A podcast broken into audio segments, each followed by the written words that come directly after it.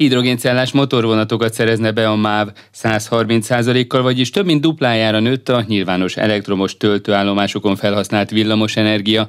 A hazai földgáz felhasználás negyede kiváltható lenne biogázzal. Már kereskedelmi forgalomba kerülő áramot termelnek az első, kiégett fűtőelemekből készült üzemanyaggal működő atomreaktorok. Erről is szó lesz a következő percekben itt az Energiavilágban az Inforádió energiaipari magazinjában. Üdvözlöm a hallgatókat, Király István Dániel vagyok. A következő fél órában tartsanak velem. Energiavilág. Az energiavilága a világ energiája. Hidrogén üzemanyagcellás motorvonatok beszerzéséhez szükséges piackutatást indította a MÁV Start. Vitézi Dávid közlekedésért felelős államtitkára az Energiavilágnak azt mondta, a következő években összesen 18 jármű megvásárlását tervezik. Magyarországon, főleg a regionális forgalomban számos olyan vonal van. Néha hívják ezeket mellékvonalaknak is, de nem csak a mellékvonalakról van itt szó, hanem regionális forgalmat lebonyolító vasútvonalakról is, amelyek nincsenek villamosítva. Jellemzően ezeken ma az igencsak elavult, nem akadálymentes, nem légkondicionált, nem is igazán korszerű BZ motorvonatok, vagy bezmotok, ahogy néha hívják őket a köznyelv. Ezek a kis piros-sárga motorvonatok közlekednek. Ezeknek a cseréje haladhatatlan, és keresjük azt a technológiát, hogy mi lenne a legjobb erre. Dízel motorvonatokat az energia és klímaválság miatt egyre kevésbé gyártanak Európában. Ezekből használtan kutatjuk a piacot, hogy van-e olyan, amit esetleg be tudunk szerezni, és amit érdemes járműcsereként forgalomba állítani, de új megoldásokra is szükség van. Az elektromos autókból, buszokból ismert akkumulátoros technológia is megjelent a vasúti közlekedésben, ezzel is kísérletezik több ország, de még az egyel újabb vagy egyel fejlettebb technológia a hidrogén üzemanyagcellás megoldás, ahol ugye az akkumulátorral ellentétben a jármű hatótávja lényegesen nagyobb, akár több mint 1000 kilométert is egy töltéssel vagy egy tankolással kibír a motorvonat, tehát lényegesen alkalmasabb ez egy regionális vasúti közlekedésben. Ez egy rendkívül drága és új technológia, és nyilván egyébként akkor zöld ez igazán, hogyha a hidrogén, amelyet felhasználunk, az is zöld, tehát nyilván ennek komoly összefüggése van azzal, hogy a hidrogén előállítás milyen módon tud történni Magyarországon. Tehát sok szempontból kísérleti projekt ez, kísérleti projekt abból a szempontból, hogy egyáltalán hidrogén meghajtású vasúti közlekedésben képesek vagyunk-e zöld hidrogént kellő mennyiségben előállítani. Másik oldalról pedig ez egy igencsak gyermekcipőben járó fejlesztés a járműiparnak. Három olyan gyártó van Európában, akiknek vannak már kísérleti járműveik, de mind az Egyesült Államokban, mind az Európai Unióban, mind távol-keleten, Japánban is Alapvetően kísérleti jelleggel zajlanak még ilyen üzemek, kis darabszámmal, és a legnagyobb megrendelések is maximum 20 darabra szólnak. Viszont Németországban és Ausztriában már a forgalomban is kipróbálták, sőt, menetrend szerinti járatként is üzemeltetnek hidrogéncellás motorvonatot. Ez így van, és több megrendelést is leadtak az elmúlt hónapokban már üzemszerű állandó flottára. Magyarországon most kezdjük az első ilyen piackutatást. Ugye, hogyha egy olyan terméket veszünk, ami bejáratot, tudjuk, hogy mit szeretnénk, vettünk már ilyet, akkor nyilván nincs szükség piackutatásra, de mivel itt nem erről van szó, a közbeszerzési eljárás előtt egy piackutatást indítottunk, ahol nagyjából elmondtuk, hogy mire van szükségünk, de azt is elmondtuk, hogy miben vagyunk rugalmasak, és megkérdeztük a piacot, hogy például egy hidrogén cellás motorvonat az milyen sebességre képes, milyen tengelyterhelése van. Mondják meg a gyártók, hogy mit tudunk kérni, hiszen ez egy annyira új technológia, hogy nem tudunk pusztán más európai példákból kiindulni. Ezt jelenti a piackutatás, ami elindult. 15 vasúti járműgyártót, hazaiakat és külföldieket meghívtunk erre, illetve bárki más is jelentkezhet, ez egy nyilvános folyamat, ahol a MÁV válaszokat és javaslatokat gyűjt. Ennek a folytatása az lesz, hogy még az idei évben szeretnénk kiírni egy már konkrét elvárásokat tartalmazó közbeszerzési eljárást. Terveink szerint 18 ilyen hidrogéncellás motorvonatra, első körben 6-ot rendelnénk, és ha beválnak, akkor rendelnénk meg a többi 12-t. Ezeket olyan vonalakra tennénk, ahol ma csak dízeljárművek tudnak közlekedni, amelyek nincsenek villamosítva, és ahol nagyon nagy igény van arra, hogy korszerűbb, alacsonypadlós, a 21. század elvárásaihoz illeszkedő járművek közlekedjenek. Ha csak egy példát mondjak, ma van olyan megyeszékhelyünk Salgotarján, ahova nem járnak intercity vonatok, hanem ezek a bézék járnak. Nyilván itt egy óriási ugrást jelentene, ha például a Salgotarjáni vonalon meg tudnánk jelenni ezekkel a motorvonatokkal. Hogy ez pontosan mennyibe fog kerülni, meg tudjuk-e is vásárolni ezeket, ez nyilván ennek az eljárásnak az eredményeként fog kiderülni. A szándékunk az, hogy ezt meg tudjuk tenni, de nyilvánvaló az, hogy egy ilyen új technológia az, mint ahogy egyébként egy elektromos autó is még a technológia kezdetén így volt, és azért most sem olcsóbb, mint egy benzines vagy egy dízel, nyilván többe kerül, mint egy hagyományos technológiájú, de aztán az üzemeltetése olcsóbb tud lenni, és az élettartama hosszabb. Terveink szerint ennek a beruházásnak a finanszírozását Magyarország kvóta bevételeiből, tehát a széndiokszid kvóták bevételeiből finanszíroznak, ahonnan csak ilyen kifejezetten széndiokszid kibocsátás csökkenést okozó beruházásokat lehet finanszírozni. Nyilván egy elavult dízelmotorvonatot, egy korszerű, új, lokálisan emissziós, és hogyha zöld hidrogénnel tudjuk tankolni, akkor teljesen emissziós járműre cserélni, az megfelel ezeknek a kritériumoknak. Tehát ez a célunk, ez a folyamat most a piackutatásnál tart, és a következő lépés lesz a motorvonatok beszerzése. A piackutatásnak mikorra lesz meg az eredménye? Mikor tudják majd megállapítani azt, hogy mely gyártóktól, illetve egyáltalán mi szerezhető be, milyen határidőkkel? Ősz végére fog ez lezárulni ez a folyamat, és novemberben fogjuk kiértékelni, és ha minden jól halad, akkor még év végén, vagy legkésőbb jövő év elején fogjuk kiírni a tendert. A mostani tervek, elképzelések szerint mikorra futhat ki a magyar vasúti vágányokra az első üzemanyagcellás vonat, motorvonat, akár mondjuk kísérleti jelleggel is? Nem szeretnék ebben most találgatni, hogy pontosan milyen gyártási idők vannak. Erről is szól a piackutatás, hogy ebben okosabbak legyünk. Az biztos, hogy a hagyományos sorozatgyártott villamos motorvonatok esetében, amiknél semmilyen új technológia nincs, ott is jelenleg két-három év közötti szállítási időket vállalnak a gyártók, mert egész Európában jelentős beruházások zajlanak a vasúti szolgáltatásokba. Ugye mi is megkezdtünk egy komoly távolsági flotta frissítést, egy óriási beszerzés van folyamatban, tehát nyilvánvalóan terhelt a vasúti járműipar, tehát azt nem gondolnám, hogy ennél hamarabb ezekből forgalomba helyezett járművek tudnak lenni. Tehát legalább két év az, a 2023-as évtől számolva, amikor ebből forgalomba állított üzemszerűen közlekedő jármű lehet. Az üzemanyag ellátását hogy tervezik, illetve vannak-e már erre vonatkozó tervek? Mert ugye említette, hogy akkor ideális a helyzet, hogyha a zöld hidrogént állítanak elő, ami alatt általában azt értik, hogy mondjuk napenergiából, illetve napenergiával állítanak elő hidrogént. Hát természetesen megújuló energiával történő hidrogén előállítás, de akár nukleáris energiával történő hidrogén előállítás is szóba jöhet. Ezeket az energetikai államtitkársággal, illetve az MVM-mel közösen vizsgáljuk. Ez is része a jelenlegi piackutatásnak, illetve az előkészítő kutatásoknak. Magyarországnak van hidrogén stratégiája, ami pont azt célozza, hogy tudjuk a zöld hidrogén előállítást megkezdeni az ilyen típusú projektekre. Nyilván nem csak vonatoknál, hanem akár buszoknál, teherautóknál is a hidrogén technológia meg fog jelenni. A személyautóknál azért ez arrébb van, bár Japánban vannak kísérletek erre, de nyilván a technológia annyira drága, hogy igazán akkor tud megtérülni, hogyha olyan járműveket cserélünk le, amik reggeltől estig egész nap az úton vannak. Tehát a vonatok, buszok, teherautók inkább alkalmasak arra, hogy először ezt a technológiát kihasználjuk. Több ilyen kísérleti projekt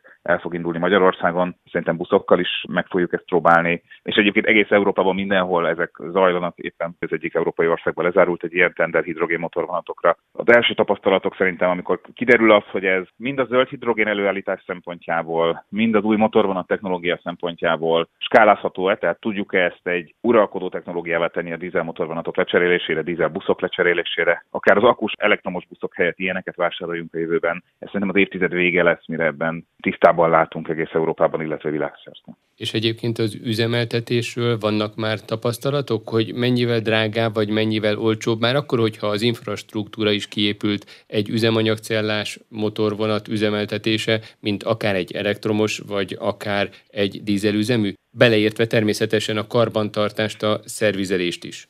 Igen, ahogy említi is, a hidrogén technológiánál a karbantartás és a szervizelés az nyilván egy speciális szakértelmet és különös óvatosságot igényel ez nyilván jelent többletköltséget. Ismerjük a számokat a különböző kísérleti üzemekből Nyugat-Európából. Azért vagyok óvatosabb, hogy ebben most ilyen nagyon határozott mondatokat mondjak arról, hogy mi hatékonyabb, minél, mert az áramárak változása az elmúlt csak néhány hétben vagy hónapban azért minden számítást újraír. Azt mondtam volna önnek egy évvel ezelőtt erre a kérdésre, hogy nyilván annál olcsóbb és annál hatékonyabb nincs, mint hogyha ki van építve a felső vezetékhálózat, és hagyományos elektromos motorvonattal közlekedünk, csak ahhoz egy óriási beruházás kell, ki kell építeni az áramellátási rendszer. De ma már ez egyébként nem igaz, jelenleg a világpiaci árak növekedésének köszönhetően nyilván a háború hatásaként, illetve az európai asszály hatásaként azt látjuk, hogy a MÁV majdnem tízszeres áron szerzi be az elektromos áramot, mint egy évvel ezelőtt, és ez nem csak a MÁV-ra, hanem egész Európa szerte látható és jellemző trend, és ez nyilván a hidrogén előállításra is hatással van az áramárak változása. Tehát ezért is hívjuk ezt kísérleti projektnek, mert a jelenlegi igen változékony energiapiaci környezetben, mielőtt egy ilyen megrendelésről döntünk, mindent ki kell számolni, hogy ez tényleg megérje. Még mindig olcsó be a dízelmotorvonat helyett egy ilyen alternatív technológiába fektetni, és így zöldíteni a közlekedést.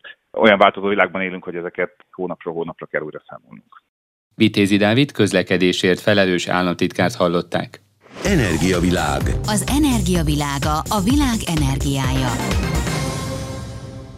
Jelentősen több mint a duplájára nőtt a nyilvános elektromos töltőállomásokon felhasznált energia mennyisége az első negyedévben, közölte a Magyar Energetikai és Közműszabályozási Hivatal. Serre Zsolt az Inforádiónak azt mondta, ebben az időszakban a töltőállomások és a zöld rendszámos autók száma is emelkedett.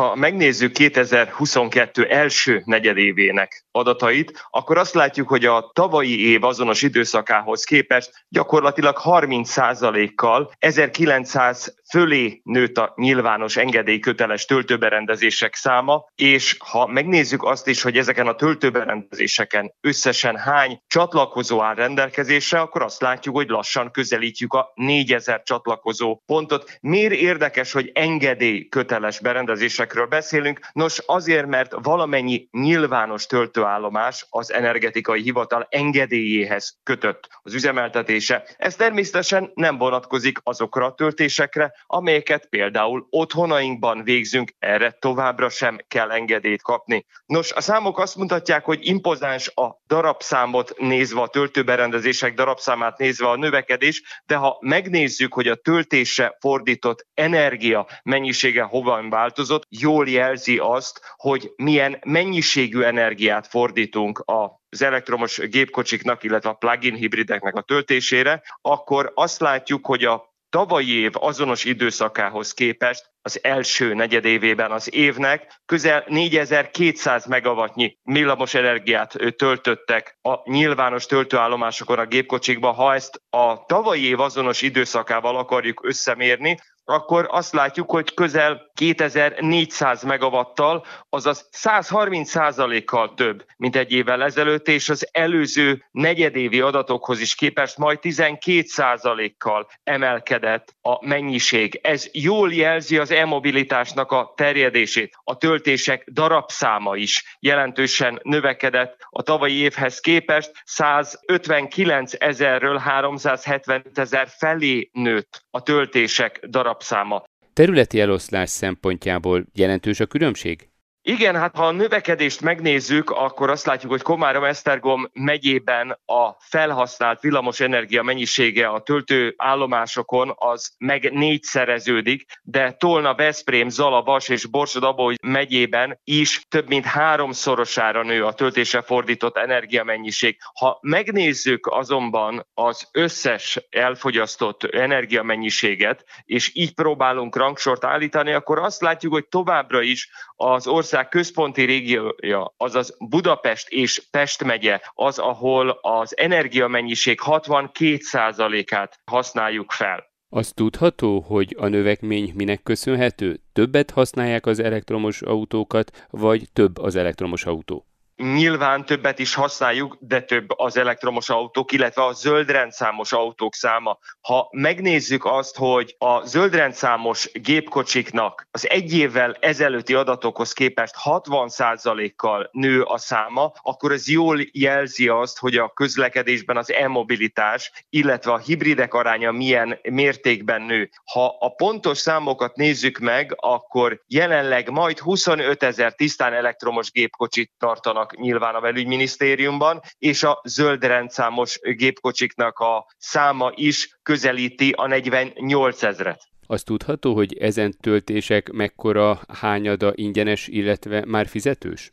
A jelenlegi számok azok természetesen a nyilvános töltőállomásokra vonatkoznak. Az energiaárának megfelelően ezekért fizetnünk kell. Nagyon kevés már az olyan, ahol ingyenesen vehetünk ilyen szolgáltatást igénybe. Ezért is fontos, noha a rezsiszabályok megváltoztak, de az otthoni töltés, pláne azok számára, ahol saját háztartási naperőművet üzemeltetnek a háztetőn, ott mindenképpen ez egy gazdaságos megoldásnak tűnik. Lehetséges, hogy ez is indokolja a zöldrendszámú autóknak, illetve az elektromos autók darabszámának drasztikus növekedését.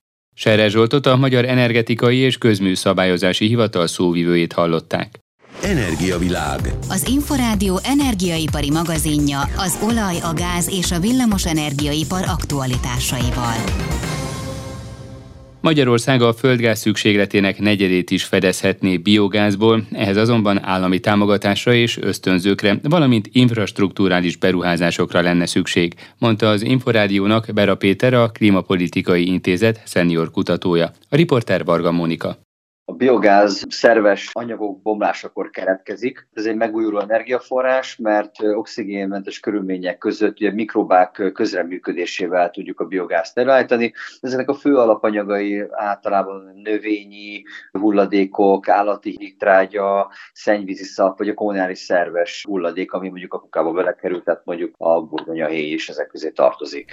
Tehát gyakorlatilag hulladékból állítják elő a biogázt, akkor ez egy olcsó energia energia? Többféle szempontot két figyelembe venni. Adott esetben a, a biogáz létesítésénél ugye az egyik nehézkesség, hogy drága és hosszú az engedélyeztetési eljárás. Maga, maga a hulladék ugye nyilván olcsó, de viszont számolni kell, hogy annak is van egyfajta kezelési, szállítási költsége. Pont egy szakpolitikai kérdéskör lehetne az, hogy ugye ezt milyen értéken, hogyan lehetne mondjuk eljuttatni, vagy milyen támogatási rendszereken keresztül lehet eljuttatni az ilyen biogáz erőművekbe. De alapvetően maga a biogáz az teljes egész egyébként rákapcsolható a, a földgáz hálózatra. Mégis a jelenlegi földgázárak mellett olcsóbb lenne biogázt előállítani, mint földgázt venni, földgázt importálni? Ez komolyabb számításokra lenne egyébként szükség. Én azt gondoljuk így az előzetes elemzések alapján, hogy igen, főként azért is, mert jelenleg, ami potenciálisan biogázzal lehetne hasznosítani, az most jellemzően a kommunális hulladék közé keveredik. Tehát azt gondoljuk, hogy ha ezt megfelelő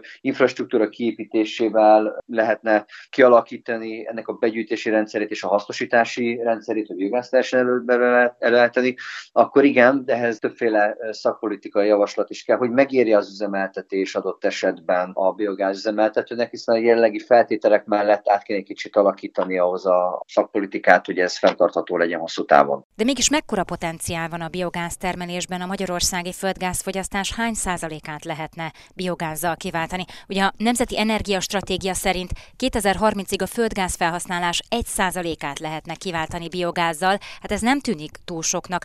Van ebben ennél nagyobb lehetőség is?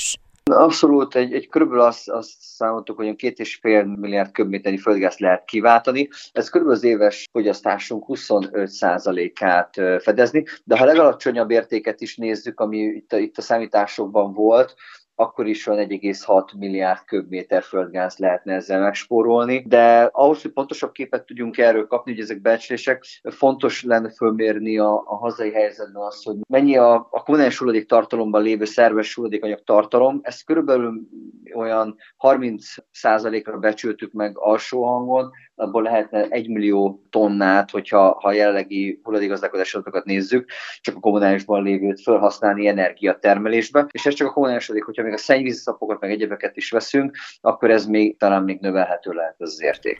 Említette, hogy mindehez a szakpolitikának változnia kellene, de mi kellene még? Támogatások, pályázatok, pénz? Részben igen, tehát hogy kellene az állami támogatási rendszert kell bevezetni, amivel a zöld áram termelést eltereli a biometán termelés irányába, és a metánrendszert lehetne kiterjeszteni zöld áram mellett a, a biometán termelés támogatására. De fontos az, hogy támogatási prémiumban is lehessen mondjuk részesíteni a biogázüzemeket, amelyek ilyen mezőgazdasági és kommunális hulladékot, szerves hulladékot, meg mellékterű biomasszát dolgoznak fel. Vissza kell szorítani a, a hulladékoknak az égetését, ösztönözni kell az integrált mezőgazdasági üzemeknek a létrejöttét, hogy közösen lehessen akkor ezeket az anyagokat is kezelni, illetve meg kell teremteni a, a földgázhálózatba való biometánnak a, a betáplálását. Ugye ez infrastruktúrális és pénzügyi feltételek is kellenek adott esetben. Bera Pétert a Klímapolitikai Intézet szenior kutatóját hallották. Energiavilág. Az Inforádió energiaipari magazinja az olaj, a gáz és a villamos energiaipar aktualitásaival. Először használnak kereskedelmi üzemben termelő atomerőműben teljes egészében olyan nukleáris üzemanyagot, amit kiégett fűtőelemek feldolgozásával nyertek. Ezzel a technológiával nem csak megoldódik a kiégett üzemanyag problémájának jelentős része, de nagyságrendel tovább lesz elegendő a földi uránkészlet is, mondja Hárfás Zsolt atomenergetikai szakértő. Domani Csandrás interjúja. Én úgy gondolom, hogy néhány nappal ezelőtt egy újabb atomtörténelmi pillanatnak lehetünk a részesei, hiszen Oroszországban először kizárólag urán-plutónium üzemanyagot használtak villamosenergia termelésre, egy úgynevezett BN800 típusú gyors neutronos blokkba. Ennek pedig alapvetően az a érdekessége és az a lényege, hogy hogyha zárni tudjuk a nukleáris üzemanyag ciklust, akkor ezáltal nagyon hosszú időre biztosítani tudjuk majd az atomerőművek üzemanyagát, hiszen a nukleáris üzemanyag ciklus zárásának pont az a lényege, hogy különféle innovatív technológiákkal a hagyományos atomerőművek kiégett üzemanyagából kivonják a még hasznosítható izotópokat, abból új típusú üzemanyagot gyártanak, és ezeket felhasználják ismételten villamosenergia termelésre. Ez pedig lehetőséget biztosít arra, hogy az egységnyi természetes urán szinte teljes mértékben felhasználható legyen, ezáltal közel százszorosára növelve a földi uránkészletekből kinyerhető villamosenergia mennyiségét. Az eredetihez képest ez a feldolgozott változat mennyire hatékony? Ez egy abszolút innovatív technológia, és hogyha a hatékonyságot nézzük, akkor én úgy gondolom, hogy egy abszolút hatékony technológiáról van szó, hiszen ezt a fajta új üzemanyagot már nagyon régóta fejlesztették, és először 2020. januárjában tették be ebbe a BN800 típusú reaktorba. Azóta pedig nagyon pozitívak az üzemeltetési tapasztalatok, tehát én úgy gondolom, hogy ez egy mérföldkő a globális atomiparban is, hiszen hogyha ezt sikerül még nagyobb mértékben a világon elterjeszteni, használni ezt a fajta technológiát, ami ahhoz kell, hogy üzemelciklust tudjuk zárni, akkor, mint már korábban mondtam, az atomerőművek jövője az hosszú távon biztosítható lehet. Eddig az elhasznált fűtőelemeket különböző raktárakban, zárt helyeken helyezték el, most ugye ezt újra hasznosítják. Marad-e belőle bármi is, vagy az egészet újra tudják hasznosítani? Az atomipar sohasem eltemetendő hulladékként tekintett a kiégett üzemanyagkazettákra, hiszen az atomipar tudta azt, hogy ezeket újra fel lehet használni, új típusú üzemanyagokat lehet belőle gyártani, tehát eddig alapvetően ezeket a kiégett üzemanyagkazettákat átmenti tárolóban tárolták vagy tárolják, tehát hogyha ez a technológia ez még jobban el tud terjedni, akkor ez azt fogja jelenteni, hogy ezeknek a kiégett üzemanyagkazettáknak a döntő részét újra fel lehet használni, és ezáltal a nagy aktivitású hulladékok mennyisége az radikálisan csökkenthető, tehát az a mennyiség, amit végérvényesen el kell zárni a külvilágtól. Az atomerőművet át kell alakítani a MOX üzemanyaghoz, vagy csak simán be lehet tenni a régi helyére? Ez a típusú üzemanyag, amit a BN800 típusú gyors neutronos reaktorban használnak, ezt kizárólag csak ebbe a típusú reaktorokban lehet alkalmazni, mert teljesen más technológiáról van szó. Azonban az orosz Rosszatomnak vannak olyan fejlesztései, amelyek hagyományos atomerőművekbe is képesek újfajta üzemanyagot gyártani, tehát ez is egyfajta fejlesztési irány, hogy egyrésztről fejlesztik a gyors neutronos technológiákat, másrésztről pedig a hagyományos atomerőművek esetében is újabb fajta üzemanyagokat gyártanak annak érdekében, hogy a fenntarthatóságot az hosszú távon fenn lehessen tartani. Hárfás Zsolt atomenergetikai szakértőt hallották. Energiavilág. Az energiavilága a világ energiája. Az Energiavilág az Inforádió energiaipari magazinja ezzel véget ért. A szerkesztő műsorvezetőt Király István Dánielt hallották. Köszönöm a figyelmüket, köszönöm a figyelmüket, viszont hallásra.